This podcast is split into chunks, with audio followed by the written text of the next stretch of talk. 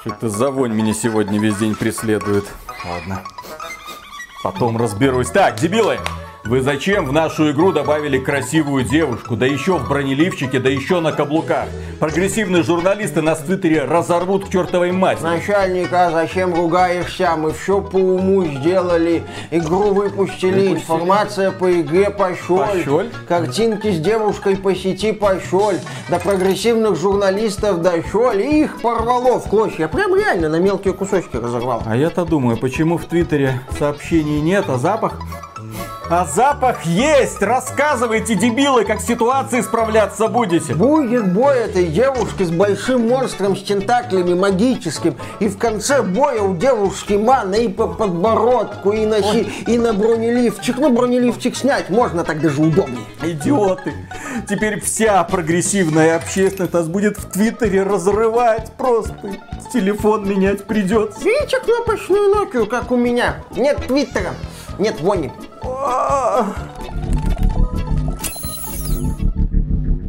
Приветствую вас, дорогие друзья. Большое спасибо, что подключились. И это подкаст про игры, где мы рассказываем самые разные новости и события, произошедшие за неделю в игровой индустрии. И прежде всего стоит порадоваться за компанию Amazon, точнее за ее игровое подразделение Amazon Games, у которого наконец-то хоть что-то получилось. Которое взяло на вооружение принцип «сами не можем, корейцы помогут». Для понимания, компания Amazon Games долгое время тужилась. С 2016 года тужилась, тужилась, пыталась выпустить хоть какую-то игру.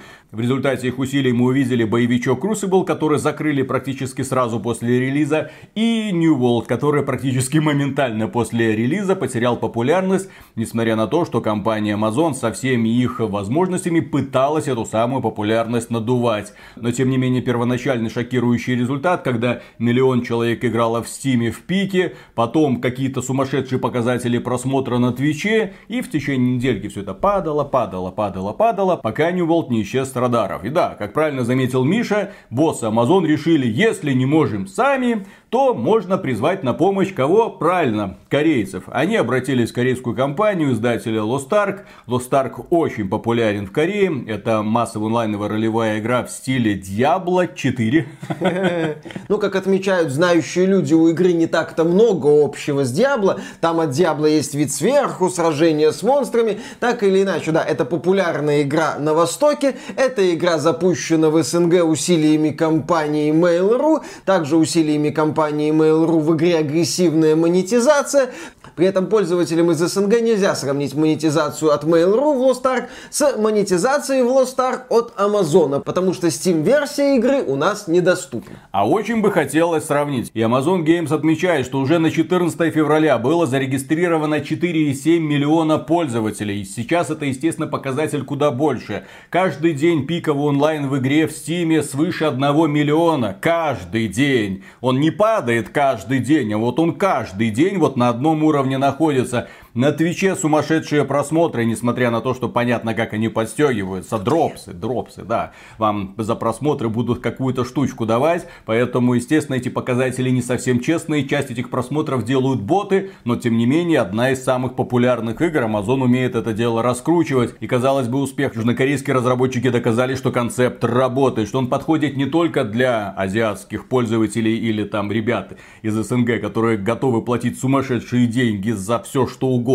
по заветам компании Mail.ru. Нет, эту игру в принципе хорошо и тепло приняли на Западе, несмотря на то, что в этой игре, знаете ли, есть красивые женщины. полностью вымороть, скажем так, восточную эстетику у компании Amazon из Lost Ark не получилось. А что такое восточная эстетика? Это наши любимые бронеливчики, это голые коленки, это, конечно же, каблучки, в которых щеголяют местные героини. И, конечно же, некоторые журналисты порвались, особенно автор из Катаку разразился гневной тирадой. Да как они смеют отображать женщин в 21 веке, эти дикари из Южной Кореи. Что они себе позволяют? Вы это видели? Да, в общем, автор отметил следующее. Тут есть несколько действительно глупых женских анимаций и в основном откровенные женские доспехи. Игра заставляет женщин носить каблуки и использует классы, привязанные к полу. Верните, пожалуйста, классы, привязанные к полу. Я молю. Так, классы, это... привязанные к полу, это что-то из БДСМ, интересно. Это была бы проблемой в 2012 году, но в 2022 это просто плохо. Разработчики будто проигнорировали последние 10 лет разговоров о том, как должны быть показаны женщины и немужественные персонажи в играх. Я обратил внимание, как много женских персонажей ходят без штанов. И не только я обратил на это внимание. Другие игроки тоже заметили, как сложно женскому персонажу в Lost Ark найти броню и одежду, которые покрывают тело. Очень удручает, что в 22 году нам в очередной раз приходится напоминать разработчикам и издателям, что у женщин есть право выбирать, как они должны выглядеть. Вот именно у женщин, у женских персонажей в данном случае должна быть возможность выбирать, как выглядеть. То есть есть вот, допустим, вариант в полной броне, там закованный, пожалуйста, а есть вариант, допустим, в бронеливчике, потому что у нас такое задорное фэнтези с легким налетом эротизма. Почему бы и нет? Вот такой вариант.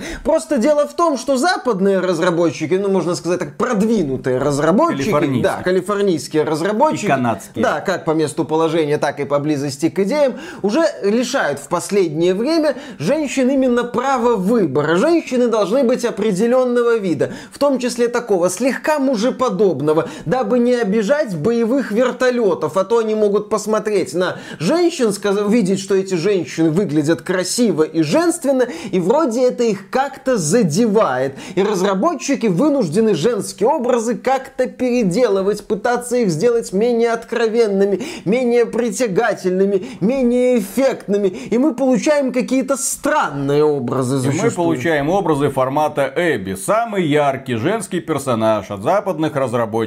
Я не беру в расчет Восточную Европу, я беру немного позападнее. Это Эбби или Эйвор из Assassin's Creed Valhalla. Других героев нам компании, к сожалению, не подарили. Ты запускаешь игру New World, э, создаешь женского персонажа, смотришь на портретики и понимаешь, что будущее этого проекта обречено. Не проекта, не проекта, мира обречено, потому что там никто ни с кем не будет никак продолжать род, потому что страшилы, блин, с одной стороны и с другой. Ну, Виталик, там пакетики, я думаю, есть. Если что, можно найти этот вопрос закрыть. Да, вот в New World, ты смотришь на женских персонажей, у тебя вопрос, а это точно женщина? Это не мужчина, потому что разницы особой я не вижу. Это, конечно, безусловно, возможно. Точнее, фишка разработчиков, чтобы меньше усилий прикладывать на проработку модели, но выглядит это убого. И опять же, у женщин и у мужчин разная механика движения. Совершенно разная. Это тоже нужно учитывать. Разработчики к этому наплевательски относятся. Когда у тебя женщина бежит вот с грацией грузного мужика,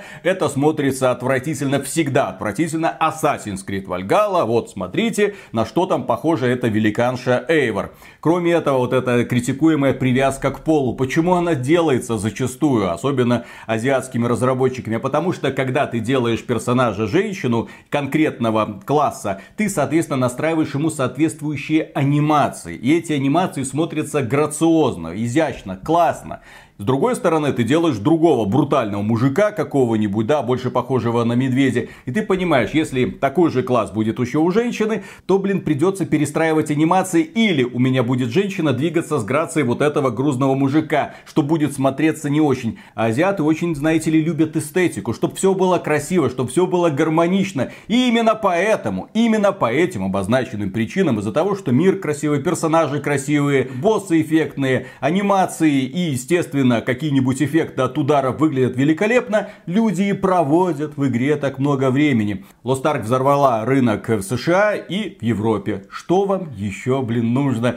И это является великолепной демонстрацией того, что если западные разработчики продолжат и завтра следовать вот этой вот ограниченной повестке, указанной автором Катаку, то на их место придут азиатские разработчики, не стесненными подобными правилами, и разорвут их просто как тузик грелку к чертовой матери. И запуск Lost Ark на Западе, пускай со слегка измененными персонажами, но наглядно демонстрирует, что да, игра может быть популярна, несмотря на вот эти вот ужасные женские образы, откровенные наряды, вызывающие анимации. Какой ужас! И вот этот вот вой к вой продвинутой прессы. В общем-то, игрокам на это плевать. Игроки запускают игру и играют. И если игра работает, их, в общем-то, полностью устраивает внезапно тот факт, что там есть красивые женщины. Более того, им даже нравится, когда они запускают игру и видят там красивых девушек. Людям нравится смотреть на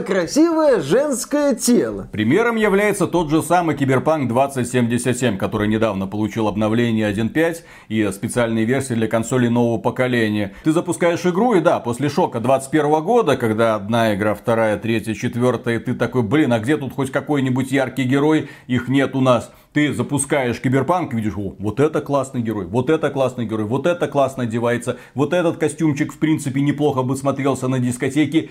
Тебе нравится смотреть на этих персонажей, чего давно, в общем-то, нету. В Dying Light 2 тоже встречаются красивые персонажи, но не все. В частности, был такой маленький скандалец. Да, там модель персонажа, которого сыграла актриса Розарио Доусон, заменили моделью другой а девушки. Заменил? заменил какой-то китаец из Азии, ну, нехороший человек, человек, очевидно. В общем, не оценил он эту внешность, захотелось ему другую внешность. Почему бы и нет? Модификация это ж о том, чтобы изменить игру, изменить элемент в игре, который тебе не нравится, на элемент, который тебе нравится. Будь то интерфейс, будь то внешний вид каких-то героев, будь то какой-то элемент, вон как Skyrim переделывают, никто не умирает. Но в этом случае на Reddit случился пердуха. Тему даже закрыли, потому что там начался мощный поток расизма в адрес вот этого вот автора модификации. Как он посмел? Да что это такое? Это неуважение, ай-яй-яй, срочно убить, запретить, далее со всеми остановками. В целом, ситуация с Лостарком показывает, что можно закрывать глаза на все это бурление говна, особенно в прогрессивной прессе. Если они что-то чем-то недовольны,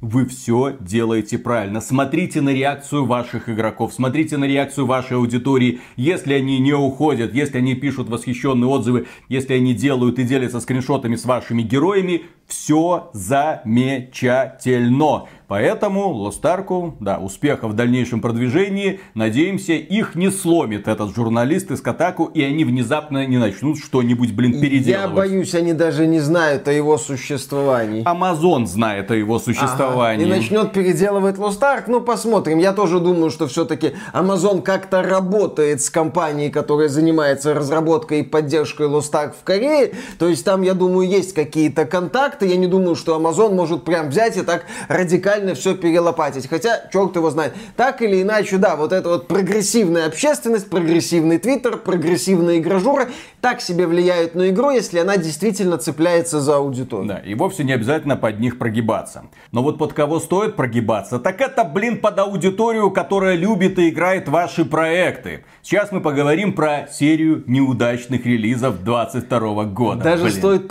ну как, прогибаться, стоит учитывать интересы покупателей людей, которые несут вам деньги, людей, которые тратят свои деньги на ваши проекты, которые зачастую на старте не выдерживают, мать его, никакой критики. И с каждым разом, когда запускается какой-нибудь новый громкий проект, ты думаешь, ну, слава богу, вот я видел оценки неангажированной прессы, конечно же, которая рассказывает вам, например, о том, что Total War, Warhammer 3 это лучшая часть серии, что студия Creative Assembly на все сделала правильно, что это теперь наконец-то продукт, которым можно гордиться ставят максимальные, естественно, оценки. Там, там 87 оценки... с тапами. Ну да, да, да. То есть 99, 8,5, 9,5. Хорошие, я бы даже сказал, выдающиеся оценки для третьей игры в серии. Это очень важно. И, и не пойми, какой вообще игры в серии Total War, да? То есть разработчики наконец-то что-то сделали. Пресса оценила, пресса сказала, идите покупайте.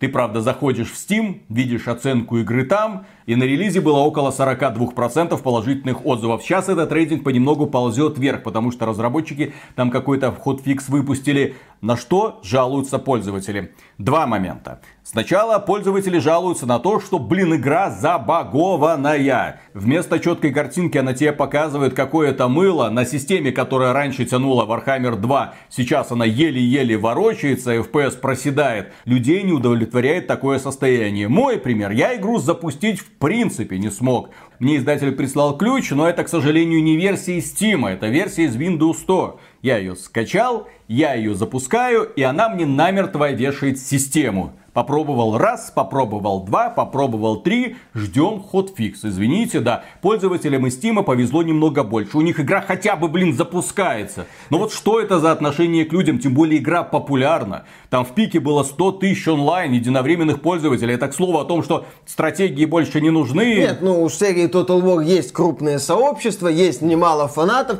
Это был ожидаемый релиз, но, к сожалению, на старте немало людей столкнулись с хреновой оптимизацией. Здесь по поводу оценок и отзывов и ситуации насчет старта Total War Warhammer я хочу отметить один момент. В дорелизных обзорах мы в последнее время стараемся на это обращать внимание. Если не обращаем внимания, хотелось бы извиниться. Но если мы проходим игру на ПК, мы отмечаем, что вот мы играли на таком ПК, на таких настройках. Ждите релиза, как если вы хотите брать эту игру. Смотрите на то, как эта игра будет работать на слабых системах, на системах с не такими мощными, как у нас, видеокартами. Когда вы читаете обзоры изданий или смотрите каких-то блогеров, то, скорее всего, у этих блогеров системы либо топовые, либо почти топовые, ну, либо у обозревателя. Это надо учитывать. И плюс к этому журналисты находятся на прямой связи с разработчиками, если у них что-то с игрой, то разработчики эту проблему стараются решить как можно больше. Вот у вас есть прямой контакт с разработчиками? Если у вас сейф запоролся, вам могут прислать какой-то обновленный? Если у вас игра вылетает, они могут посмотреть, что у вас с системой не так, посоветовать вам какой-нибудь процесс ограничить?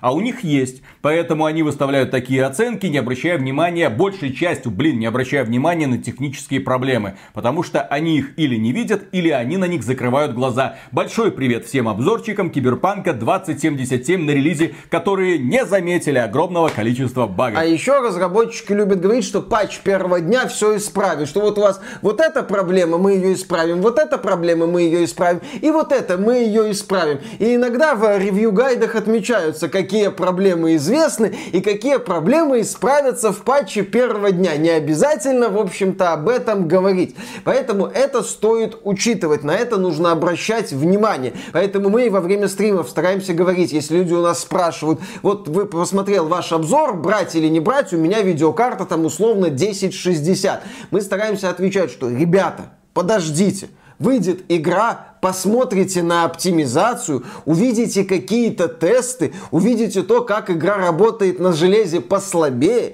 и только тогда принимайте решение о покупке. Кроме этого, низкие оценки Warhammer 3 объясняются вниманием китайцев. В Китае любят серию Total War тоже, но на этот раз китайцы, по мнению аналитика Дэниела Ахмата, были очень сильно огорчены продвижением этой игры продвижением через стримеров. И они, например, заходят на стрим человеку, который никогда не играл в Total War Warhammer, который пытается что-то делать, и они выражают свое возмущение, мол, какого хрена? Вот вы ему просто за то, что он популярный стример, вы ему отдали код с игрой, он в нее никак примерно не играет. Вот там больше по менюшкам кликает, что здесь, что здесь, что здесь. Вы ему игру, блин, дали бесплатно. А я ее как большой любитель серии, да, вынужден покупать за деньги. Что это такое? Это несправедливость. Я хочу наказать компанию за их неуважительный подход в первую очередь ко мне, во вторую очередь к игре, в третью очередь по отношению к сообществу. Мы таких стримеров не заслужили.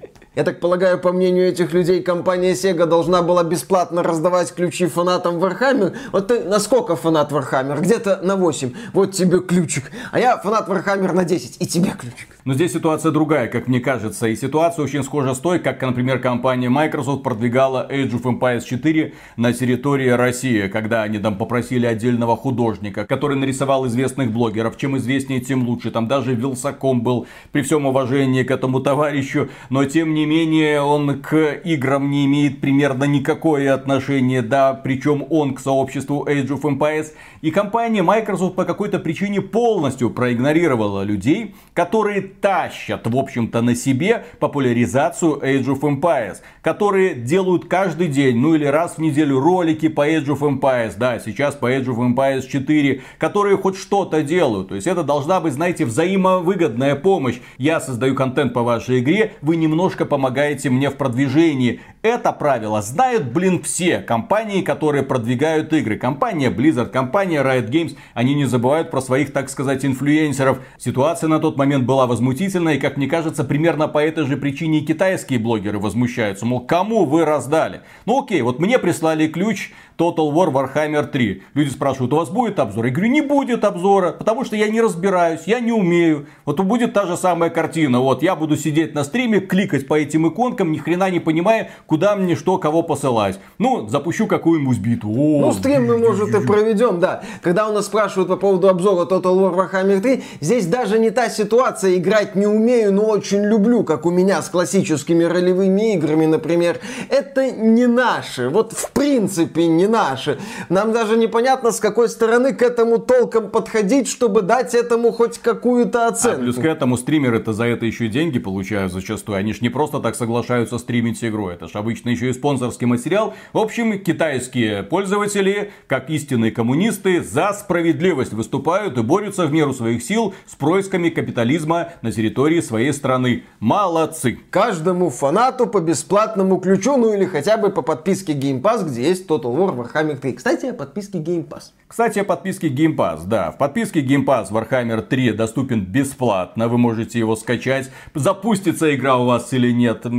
Как повезет. Да, как повезет. У меня под Windows 11, к сожалению, не получилось. Сейчас я игру удалил, теперь переустанавливаю заново во второй раз. Ну, ладно, буду держать в курсе, как говорится. Но, кроме этого, в Game Pass е запустили еще одну игру, про которую вы уже знаете благодаря нашему обзору. Crossfire X.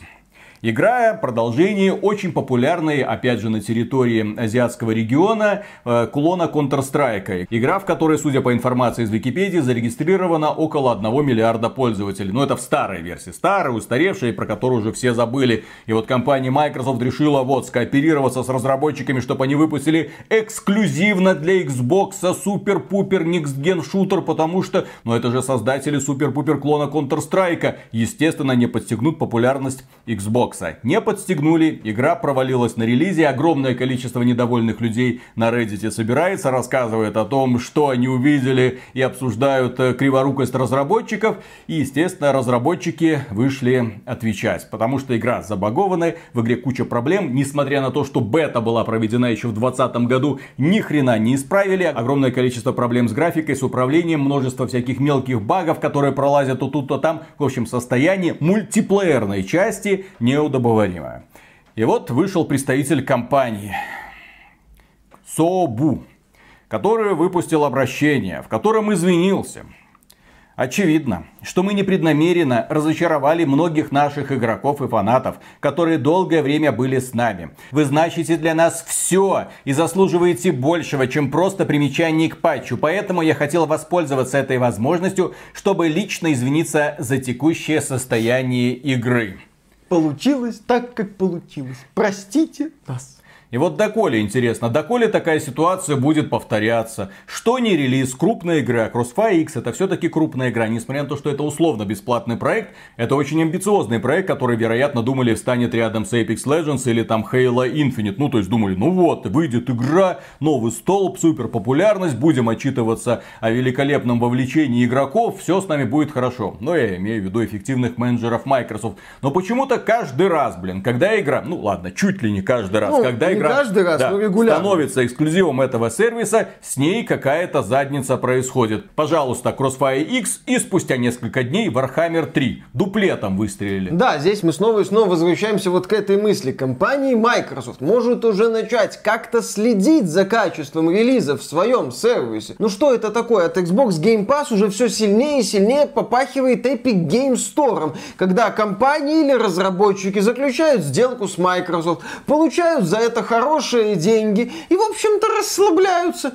И так сильно расслабляются, что у них снизу выходит определенная субстанция, которую они, кстати, еще не забывают, как в случае с тем же Warhammer 3, продавать людям за немалые деньги. Ну что это такое? Почему сегодня, когда компания объявляет о том, что игра станет доступна в Xbox Game Pass на момент релиза, ты уже не столько радуешься, сколько начинаешь нервно озираться, потому что понимаешь, что, ну, мы помним ситуации, одна, вторая, третья. Но это плохо, но это бросает тень на сервис, бросает тень на качество сервиса. Зачем так делать? Зачем? Потому что нужны громкие имена, которые будут привлекать внимание к этому сервису. А потом начинается отмазка. А что вы хотите? Вам по подписке игру дали. Подождите месяц. Кстати, продлите подписку. Может быть, мы эту игру не скоро из этого сервиса удалим. Продлевайте подписку, надейтесь, что мы эту игру из сервиса скоро не удалим. А пока вот вам, ну, допустим, почти бета-версия Warhammer 3. Репутация. Почему сейчас Horizon Forbidden West получает такое внимание со стороны прессы игроков? Почему все в восторге? Почему людям крышу сносит эта графика? Потому что игра вышла большая, крутая, красивая, высокотехнологичная для PlayStation 4 и для PlayStation 5. Люди играют и радуются. Законченный продукт, без каких-то там шильзиков будет добавлена скоро. Эта функция, ой, ну знаете, вот здесь какие-то баги есть, но мы скоро опять же с этим справимся. Вот, кстати, через полтора года опять выйдем вот патч 1.5, вот, вот сейчас, вот, вот сейчас мы над искусственным интеллектом поработаем, вот сейчас у нас физика столкновений будет работать как надо, езда на динозавров, да, теперь это будет не напоминать какие-нибудь бревна на ножках. Нет, эта игра вышла и работает сразу, сходу, без всяких, блин, проблем. Из крупных компаний только у Sony получается такие продукты выпускать, ну, остальные закончились, ну еще Nintendo, да?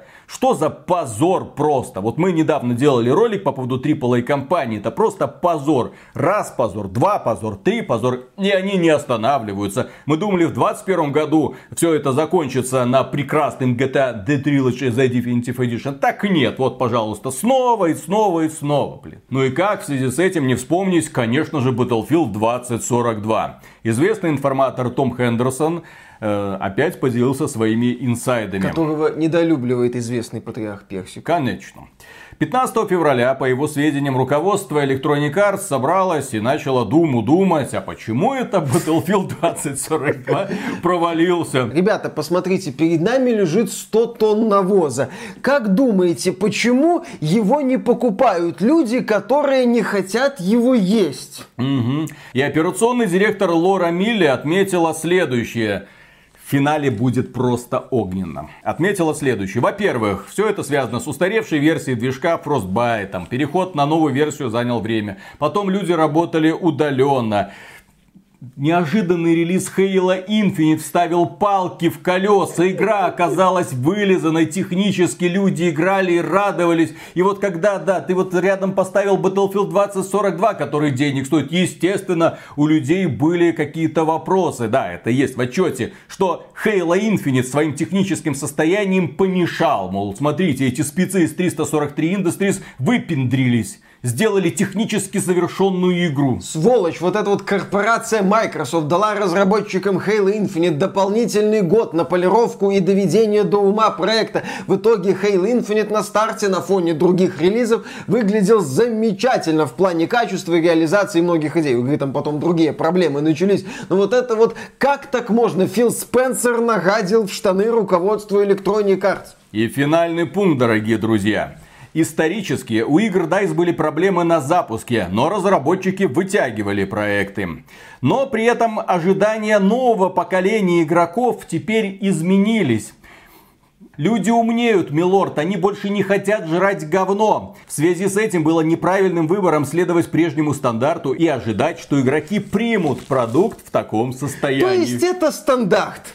То есть это нормально. То есть они следовали прежнему стандарту, следовали своей а внутренней методичке. Да, раз схавали, два схавали, три схавали и, наверное, четвертый раз схавают. Ну, хавают же недоделанные игры на старте. Че париться? Зачем давать разработчикам дополнительное время? Зачем пытаться исправить какие-то вещи до того, как просить у людей деньги за премиальное издание с четырьмя боевыми пропусками, по-моему, которое стоило 100 долларов? Долларов. Пожалуйста, нет, вы что, у нас есть стандарт. Стандарт выпуска недоделанных игр. А потом у нас демонстративное удивление. А кто это сделал? А как это получилось, что недоделанную, сломанную во многих аспектах игру не покупают? Ай-яй-яй. Не покупают. Как такую игру в принципе могут продавать? Почему такая ситуация? Это же не просто культура Electronic Arts, это культура всех компаний, которые мы упоминаем регулярно. Нет такой компании, которая бы в этом не изморалась, к сожалению. Хотя, блин, Ubisoft в более-менее финальном состоянии выпускает. Они однотипные, одинаковые, но тем не менее, ты, по крайней мере, за техническое состояние их игр не переживаешь по какой-то причине. Да, кстати, игры от Ubisoft на фоне некоторых других релизов это прям ого-го. А Sony срав... это прям ого-го-го-го. И это сравнительно мелкий издатель. А здесь у вас, смотрите, сколько лет на разработку. Вроде бы большой коллектив, сотни человек работают. Нет ничего проще, чем продолжить идеи Battlefield 4 да просто сделайте ремейк, ну не знаю, там расширенную версию, там прилепите, продавайте там за полную стоимость. Но чтобы игра вышла в день релиза, сервера работали стабильно, люди могли спокойно играть, без всяких багов и глюков, они бы вам спасибо сказали. Но нет же, нужно давить пафосом. И вот с игрой познакомился человек, который принимал участие в разработке старых Battlefield, Battlefield 3 и Battlefield Bad Company. Зовут его Дэвид Гольдфарб. Блин, такое имя странное наберут иностранцев, потом хрен выговоришь. Да, сейчас он, кстати, работает в компании The Outsiders, трусится андегрой Metal Hellsinger. Ну так вот, и он в Твиттере высказался по поводу того, что увидел в одном из роликов Battlefield 2042 от одного из ютуберов, который там собирал баги. Почему нет маленьких карт для пехоты? Почему при таком количестве игроков 128 человек ничего не приспособлено для пехоты? Почему целые карты выпускаются без какой-то детализации? Ну, то есть не уделили внимания детали, например, сквозь некоторые строения можно пролетать.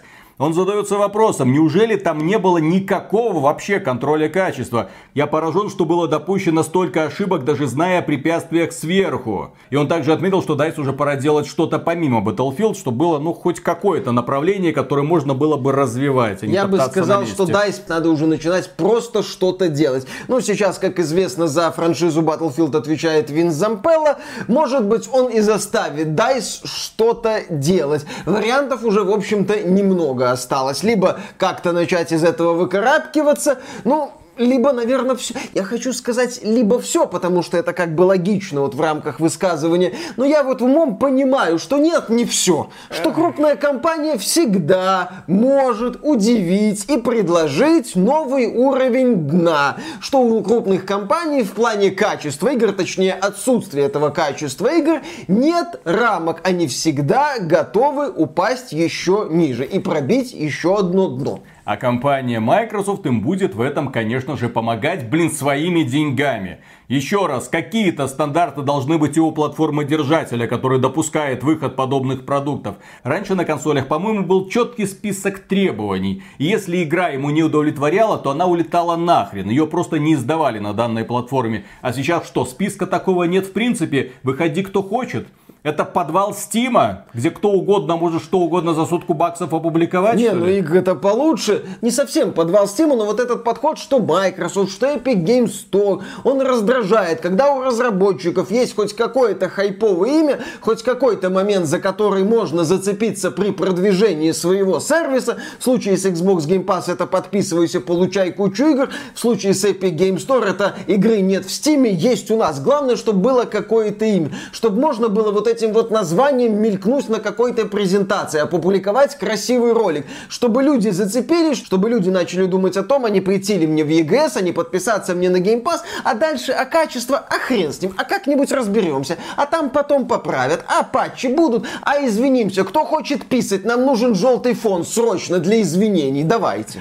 А компания Electronic Arts, она вообще странная, как вы можете заметить, у них вот эта политика, да, вот эти стандарты качества, и вот недавно, когда весь мир начал наезжать на Россию, там много новостей, там вот это напряжение, там в мире, все, остановитесь, там призывы и так далее, компания Electronic Arts решила к этому делу тоже подмазаться, но при этом с неожиданной стороны. Они с вышли, да, с черного хода в буквальном смысле. Они вышли и сказали, что для пользователей из России они не будут продавать дополнение свадебные истории для The Sims 4. Потому что где там будет свадьба между Кэм и Дом.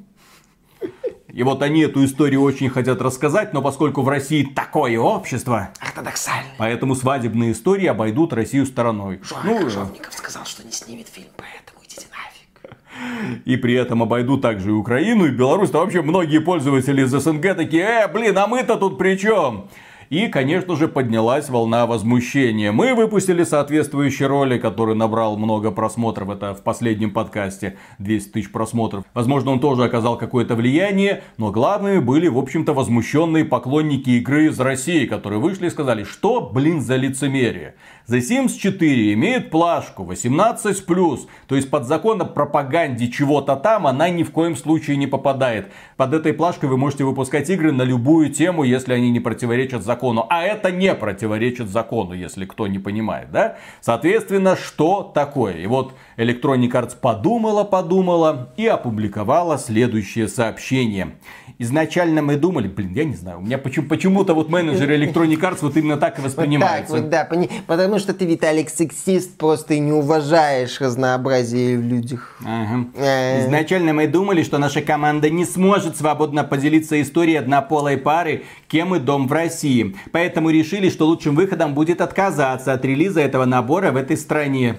Очень интересная логика. С тех пор мы выслужили мысли и чувства представителей нашего сообщества на этот счет. Кто-то высказывался в поддержку нашего решения, кто-то беспокоился за других поклонников. И мы понимаем, насколько важно для нас выступить против гомофобии и поделиться подобными историями с тем, кому они нужны больше всего. В связи с этим мы пересмотрели ситуацию, варианты действий, а сейчас активно работаем над тем, чтобы выпустить набор The Sims 4 свадебные истории в России без изменений и купюр с участием Дома и Кэм. Ура! Все друг друга любят. Путин что-то не торопится, хрен с ним, выпускаем обновление. Вот так вот и закончилась эта история. Достаточно было пожаловаться, достаточно было запустить хэштег Widens for и компания Electronic Arts побежала сдаваться, потому что внезапно ее оружие обернули против нее. Да, как мы отмечали, компания Electronic Arts действительно лишила поклонников The Sims 4, ну, которые все еще покупают дополнение для игры, возможности купить это дополнение. Это какое-то ограничение по доступу к контенту. И я рад, что компания Electronic Arts сдала назад в самом лучшем смысле этого слова. А по-другому она, к сожалению, и не умеет. А теперь мы поговорим, дорогие друзья, о компании Ubisoft, которая поделилась своим потрясающим финансовым отчетом за третий квартал текущего финансового года. Не самым, к сожалению, радужным. Не самым радужным, потому что выручка-то упала практически на 17%. Гордиться выручкой за квартал тоже не приходится. Какие-то жалкие 746 миллионов евро заработали. 746 миллионов евро. Это выручка, а не прибыль. Это стоит учитывать. Про прибыль они почему-то предпочли молчать. Но при этом они поделились планами на будущее и рассказали о своих текущих успехах. Например, Assassin's Creed Valhalla. Феноменальный успех превзошли показатели Odyssey по всем параметрам. Вовлечение игроков выше на 30%. Выручка с продаж выросла до 70%. Выручка с микротранзакций DLC выросла на 80%. А вот дальше начинаются чудеса. То есть в данном чудесные. случае компания Ubisoft не называет конкретных цифр, но тем не менее дает данные, которые наглядно демонстрируют, что Assassin's Creed Valhalla является более успешной в финансовом плане, чем Assassin's Creed Odyssey. Больше продаж, больший доход от микротранзакций DLC. Такие вот цифры, которые позволяют сказать, что да, игра успешней предшественник. Far Cry 6 тоже оказался успешнее предшествующей номерной игры серии по количеству часов. Оно выросло на 45%. Что бы это, блин, не значило. Да, то есть о каких-то показателях финансовых в сравнении с прошлыми частями серии Ubisoft умалчивает. А очевидно, гордиться нечем. В том-то и дело гордиться Если нечем. бы продажи Far Cry 6 выросли хотя бы на 10%, они бы это отметили. Я думаю, что они бы это отметили. Может быть, они выросли на те же 10%, но Ubisoft это сильно не устраивает. Возможно, на фоне результатов Assassin's Creed Valhalla результаты Far Cry 6 по сравнению с Far Cry 5 выглядели удручающе. Так или иначе, когда речь идет о Valhalla, мы видим рост по продажам, по выручке. Когда идет речь о Far Cry 6, мы слышим про вот это вовлечение. Также мы слышим про часы, проведенные в игре, когда речь идет о проекте Riders Republic. Люди проводят в ней на 60% больше времени, чем в Steep. Все. Что бы это, блин, не значило.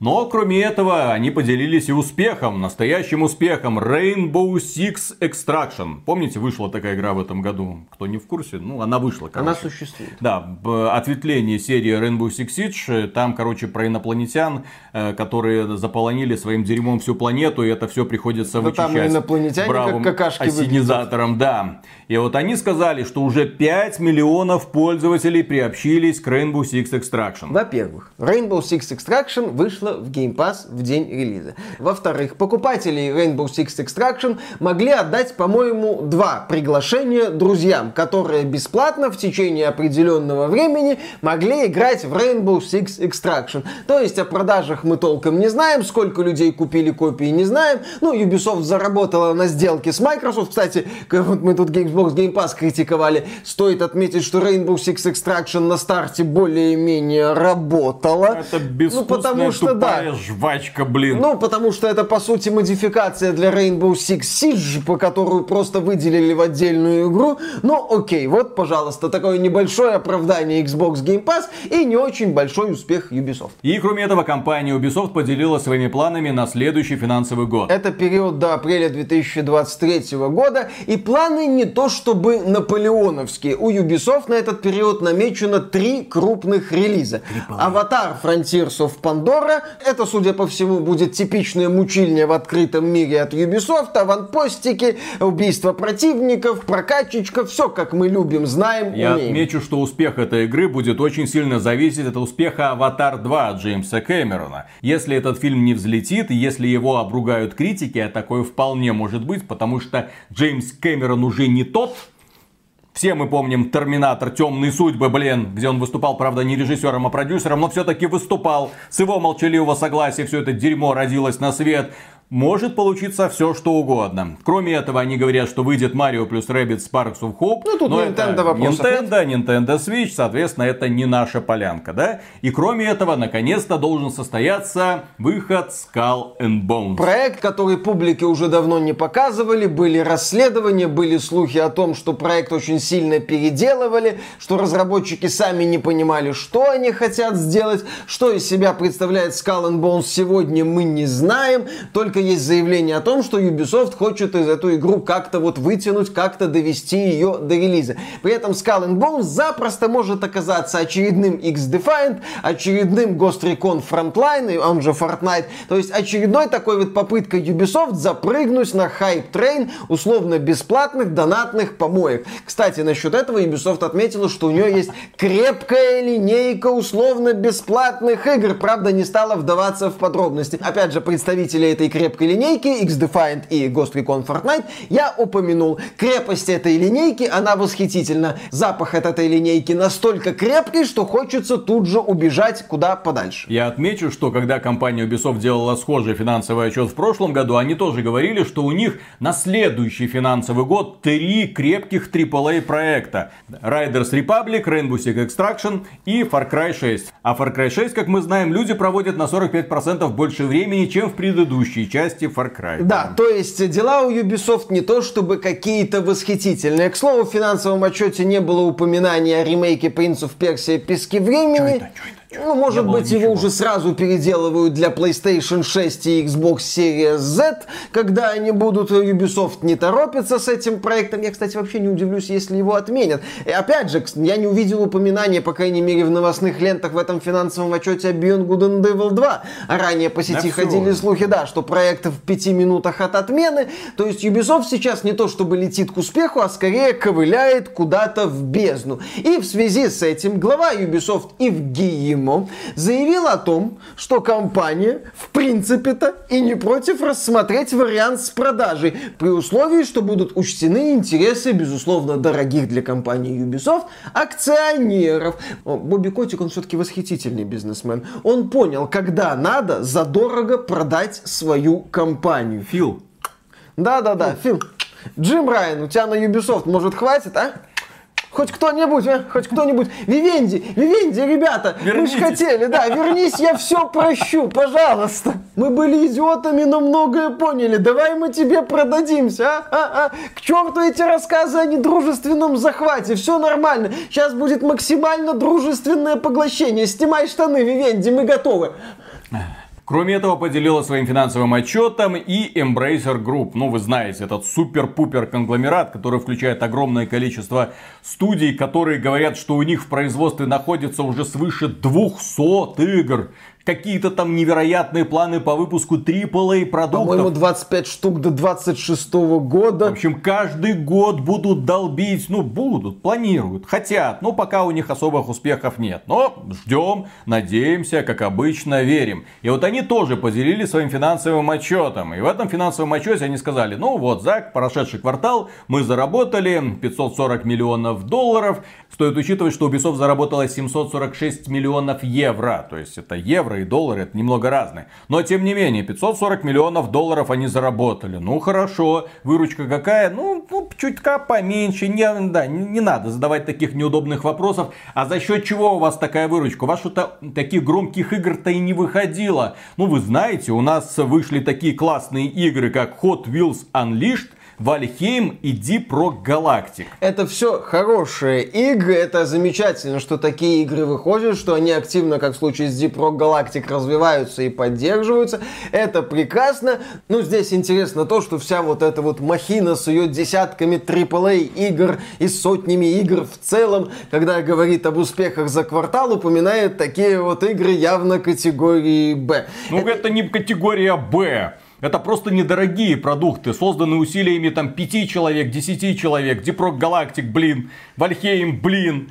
И вот когда ты читаешь, что такая крупная организация отчитывает, вот смотрите, мы заработали благодаря им, спрашиваешь, а остальные какую лепту внесли? Они там еще в отчете сказали, что Borderlands 3 продано 15 миллионов копий. Какое вы имеете отношение к Borderlands, ну, блин, 3? Метро Исход 6 миллионов Какое, копий. блин, отношение? Это и было еще до покупки, по-моему. Но, тем не менее, вот, валюта идет, они как-то существуют. Здесь мы отмечаем именно такую занятную ситуацию, когда такая вот суперкомпания выходит выходит и говорит об успехе таких игр, как вот драйверы их выручки. Плюс они отметили мобильные проекты, что тоже неплохо, они приносят ей деньги. Это, с одной стороны, еще раз повторю, это интересно, как компания собирает под своим крылом столько вот именно студий, столько издателей категории Б, которые делают крепкие проекты, которым достаточно продаться 500 тысяч миллион копий, чтобы все было замечательно. С другой стороны, я повторюсь, как эта вот система работает, мне все еще не очень понятно, непонятно, но наблюдать за ее жизнью интересно. Кроме этого, в отчете было сказано, что кооперативный боевик Deep Rock Galactic, который недавно стал бесплатно доступен в PlayStation Plus,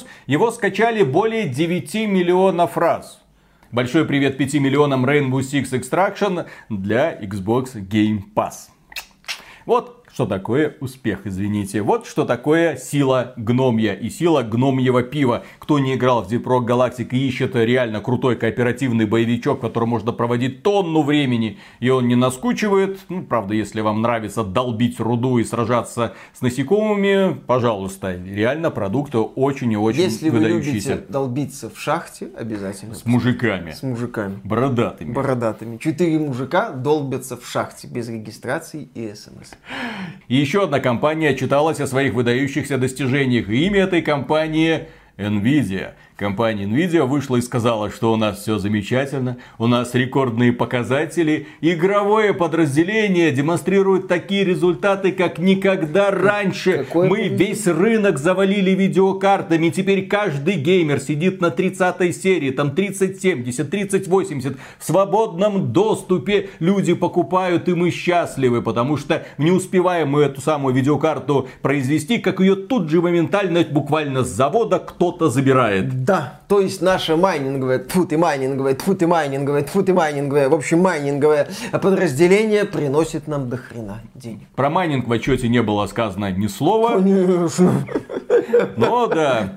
Вот этот вот мем должен был быть. Нам игры приносят Игровое подразделение принесло половину выручки, да. 12,4 миллиарда долларов. А вообще мы заработали 26,9 миллиарда долларов. Это на 61% больше, чем в 2021 году. Компания Nvidia, мы понимаем, что вы являетесь сами заложниками ситуации, но мне кажется, что вам эта ситуация очень нравится. Конечно, им эта ситуация нравится. У них, по-моему, рекордные показатели за всю историю. То есть валюта идет, все нормально, игроки, да, игрокам. Майнинговый бум. Да. Бедные геймеры. Ой-ой-ой, нам, нам очень жалко геймеров. Вот мы сейчас прям плачем. И вот эта вот картина, где персонаж Вуди Харрельсона плачет в Зомбиленде и вытирает слезы долларами. Вот и сейчас Nvidia, как нам жалко геймеров. Ой, как кошмар какой. Не могут поиграть в киберпанке до Ой, максимальных если бы знали, как нам похрен, геймеры бы тоже расплакались. Не, ну при этом они отмечают, что проблема с дефицитом чипов постепенно рассасывается. И вполне возможно, что сороковую серию мы таки получим возможность купить в магазинах по нормальным ценам. Да, сказал Дженсен Хуанг и укатился куда-то в неизвестном направлении от дикого хохота. Да. И сейчас будет радостная новость или трагическая. Поддержите в комментариях для всех людей, которые когда-то играли в Might and Magic. Помните, была такая серия ролевые игры, партийные ролевые игры, очень классная, очень прикольная вселенная, фэнтези, плюс научная фантастика, инопланетяне против магов. Там много всего было. И кроме этого была стратегическая серия Heroes of Might and Magic. К созданию пятой части приложил руку Nival, например, да? Но компания Ubisoft про эту серию давным-давно забыла. К сожалению, последние значимые игры серии это три мобильных, так сказать, хита. Там автошашки, что-то типа темного фэнтези и еще какая-то Донатные срань. помойки. позже. Да, в общем, донатные помойки, которые опять же не взлетели, но тем не менее они существуют. Можете посмотреть в вашем магазинчике, а авось да зацепит. Или можете написать какой-нибудь негативный комментарий. Компания Ubisoft это тоже любит. Так вот, Внезапно просочилась информация, что в подразделении Ubisoft Шанхай срочно требуется специалист для создания игры во вселенной Might and Magic AAA класса. Требуется старший бренд-менеджер, которому предстоит работать с командами, представлять продукт публике, понимать целевую аудиторию и всячески заниматься продвижением игры. Кроме того, от соискателя потребуется работать над монетизацией и общаться с партнерами, предлагающими тематические товары. В общем, да, написано черным по белому. New Might and Magic AAA Game. От Ubisoft. Ubisoft Шанхай. Китайцы. In China we trust. Эти могут Эти могут. создавать донатные Бронеливчики. Да, Каблучки. Ubisoft это все, конечно, пропустит. И Adobe. Ай, не знаю, это да, новость с одной стороны вроде должна быть обнадеживающая, но с учетом состояния современной Ubisoft, это новость скорее грустная. Зато есть новость, которая определенно является обнадеживающей. Не так давно, в 2021 году, мы говорили о том, что компанию CD Projekt Red, создатели Cyberpunk 2077, покинул Конрад Томашкевич. Это директор такой игры, как Ведьмак 3. Вскоре после его ухода из CD Projekt Red и ушел его брат Матеуш Томашкевич, который был главным квест-дизайнером. А потом пошло-поехало. Многие люди начали уходить из компании. Конрада Томашкевича сказали, что уволили за его токсичность. Токсичный человек, что-то там не хотел, что-то не понимал. И вот на этой неделе Конрад Томашкевич сообщил, что он основал студию Rebel Wolves, Волки-повстанцы, интересно, против кого они там восстали? Против бывшего руководства, да? И он собрал коллектив из бывших сотрудников CD Projekt Red. Они работают над новой амбициозной ролевой игрой на Unreal Engine 5.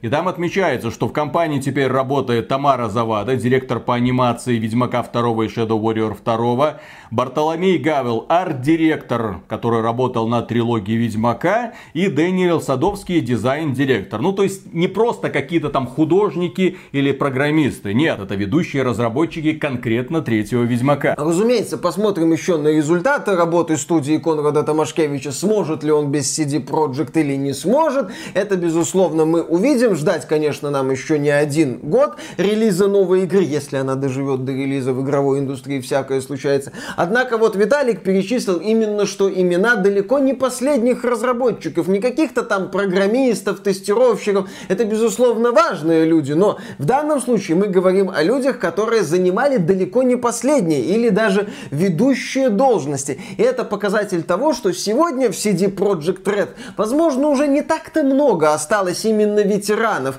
людей, которые прошли вот этот путь от первого Ведьмака до третьего. И сегодня компании CD Projekt, возможно, уже приходится пытаться затыкать вот эти вот дыры, потому что очень много сотрудников ушло, надо искать замену.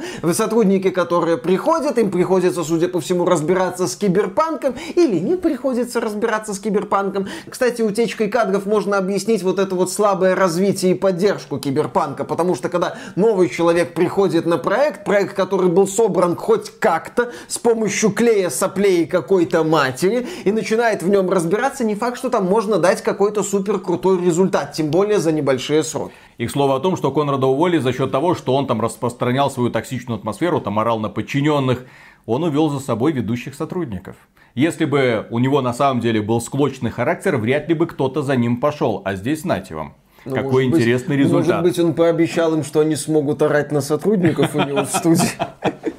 А вообще получается занятная ситуация, которая преследует практически все крупные компании. Сначала они что-то гениальное создают, потом разрастаются, потом погружаются в болото, из этого болота выпукивают какие-то новые продукты, которые разочаровывают, естественно, людей. Из этих компаний уходят люди, которые создавали те самые первые гениальные продукты и формируют собственные маленькие компании. Грибница, игровая индустрия очень на нее похожа. Совсем недавно подобные истории можно было рассказывать о бывших сотрудниках Blizzard. Мол, я работал, я хотел, но меня руководство не слышало, и вот я ушел вместе со всем своим коллективом основал новую компанию и тоже над чем-то там работаю на движке Unreal Engine 5. Большое спасибо Тиму Свини за его прекрасный инструментарий. Здесь без всякой Конечно. иронии. Реально прекрасный движок, который активно используется разработчиками. Конечно. Например, такими, как разработчики Stalker 2, которые планируют выпустить игру в декабре 2022 года. И некоторые пользователи продолжают у них спрашивать, а точно в декабре выйдет? Нет, вы, вы уверены? У вас там уже был перенос, игра должна была выйти в апреле, вы точно не принесете? На что представители JC Game World отвечают – у нас есть официальная дата выхода. Изменения тут не планируются. В общем, ребята, ждем декабря.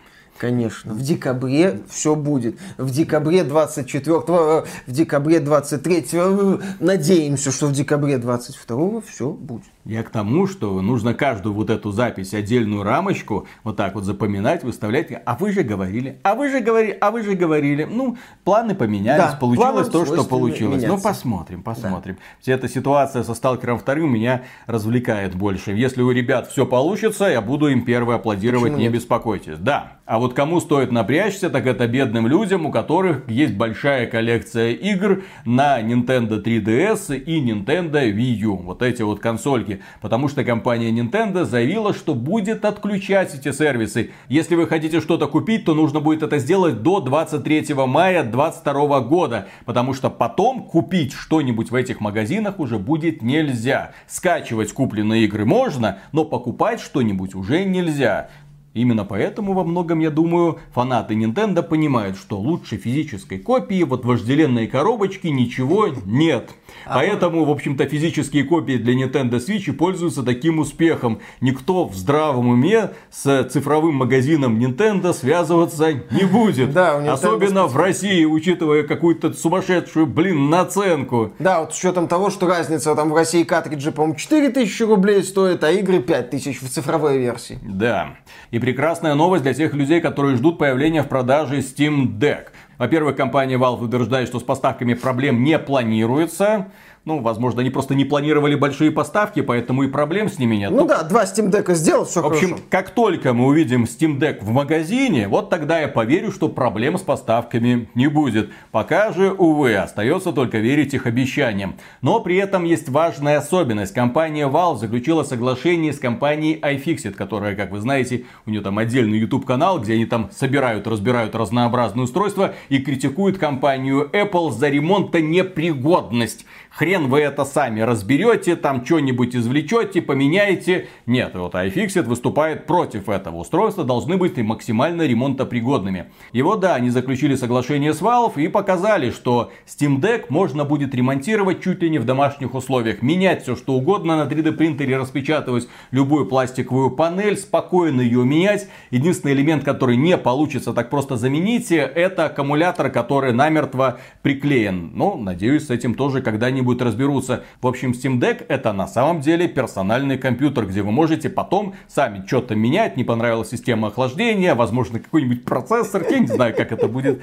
сделано, но тем не менее, абсолютно любой элемент, если он выходит из строя, можно будет заменить, и это прекрасно. На канале iFixit есть соответствующее видео, где они разбирают этот самый Steam Deck. Джойстики не припаяны, их можно легко заменить. Компоненты хорошо промаркированы для удобства сборки и разборки это уже в самом Steam Deck. Steam Deck разбирается с помощью обычной крестовой отвертки. Есть подробное описание материнской платы, что очень важно. Те люди, которые собирают компьютеры, да знают, как это важно, иметь подробное описание материнской платы, чтобы не ошибиться, куда там что пихать. И похоже, да, единственная сложность это замена батареи, которая посажена на клей. Ждем Steam Deck. Ага. Блин, самое ожидаемое игровое устройство 22 года, потому что никаких других устройств ждать не приходится. Ну, кроме новых видеокарт, ага. естественно. Для майнеров. Для майнеров. Естественно. Ну нет, ну, ну надеемся. Надеемся. Там обещают, что эфир уже не будет майниться, но правда на его место придут другие криптовалюты, как мы все прекрасно знаем. Ну конечно, эфир не будет майниться, а игроки по-прежнему не будут mm-hmm. покупать видеокарты. И Дженсен Хуанг, не расходитесь, не расходитесь, Тихо. майните. Сидеть, сидеть. Я запускаю новую криптовалюту. Ура!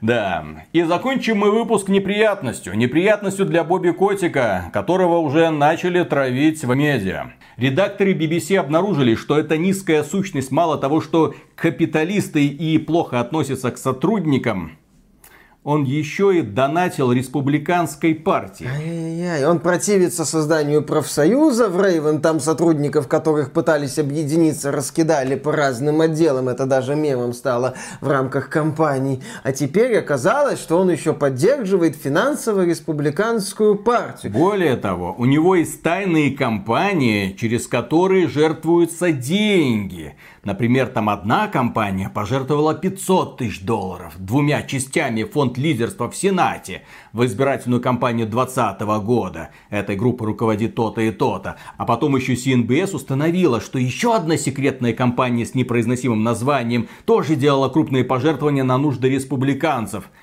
вот такие вот То дела, есть получается, друзья. что Бобби Котик поддерживает республиканцев, соответственно, он поддерживает агента Дональда. Агент Дональд подчиняется известно кому. То есть, покупая Call of Duty даже с коричневой моралью, ты поддерживаешь известно кого. Слушай, Коварные планы! Я отметил эту новость потому, что сейчас в Америке начинается реальная какая-то охота на ведьм. Есть две официальные партии, которую можно поддерживать финансово, да? И почему, если ты внезапно поддерживаешь не ту партию, на тебя начинают показывать пальцем и, блин, обвинять? Да как он смеет? Какое ваше дело? Если в рамках этих финансовых схем есть какие-то нарушения законодательства, связанные с налогами или еще с чем-то, за это, безусловно, надо предъявлять. Но предъявлять человеку за то, что он на абсолютно законных основаниях поддерживает абсолютно законную партию, это уже просто какой-то невероятный бред. Это как пытались отменять других разработчиков и некоторых отменили за то, что они поддерживали республиканцев или высказывались в поддержку принятых официально, блин, законов и потом шли им писали в Твиттере. Это реально охота на ведьм, это реально самосуд. Я, конечно, понимаю, что там свобода слова, но здесь это уже реально травля. Травля человека, который, ну, да, тайно, тайно, через какие-то тайные подложные компании спонсировал республиканскую партию. Ничего себе, вот это низкий Какой человек. Кошмар. У нас двухпартийная система, и одну из двух партий человек поддерживает. Ай-яй-яй-яй. А пресс-секретарь Бобби Котик сказал, что Бобби Котик внес примерно одинаковую сумму в пользу демократов и республиканцев. Но журналисты думают, что это не так. Доказать, блин, не могут. Предположение, обвинение делать зато гораздо. Человека очернять по полной программе. Причем, хрен, блин, в чем? То есть, ладно, то есть, что еще вы должны были накопать на него? Уже покопали все, что когда-то там наорал на свою помощницу, хорошо. А когда-то там уволил женщину, которая обвинила там кого-то в домогательствах. Ладно, вы накопали и никакого эффекта нет и не произвело. Сейчас он донатил республиканцам. Ну, Ай-яй-яй-яй-яй. Какой кошмар. Срочно убрать его куда-нибудь. Америка, демократия, свобода слова полный маразм, блин. Абсолютно. Вот куда это все катится, к сожалению. На этом, дорогие друзья, все. Огромное спасибо за внимание. Если вам данный выпуск показался полезным, поддержите его лайком, подписывайтесь на канал, подписывайтесь на нас в социальных сервисах. И в целом, если вам по душе то, что мы делаем, добро пожаловать на Patreon или ВКонтакт. Мы за финансовую поддержку всегда говорим огромное спасибо. И также заходите на наш сайт xbt.games ради игровых новостей. Их у нас каждый день насыпается очень много. Благо, игровая индустрия не спит. Пока. Пока. За окном то ли зима, то ли весна, блин, что-то капает. Что такое? Птицы скоро начнут возвращаться, чирикать, mm-hmm. чайки. Да. Откуда, откуда в Беларуси чайки? Да. Ах, да, у нас же море. Конечно. С креветками знаменитыми. Да, с креветками, Чайки. с крабами, с кальмарами. Вкусная тема, кстати. А на берегу этого моря растут финиковые пальмы, mm конечно же, знаменитые белорусские финики и, естественно, бананы. Приезжайте в Беларусь отдыхать этим летом.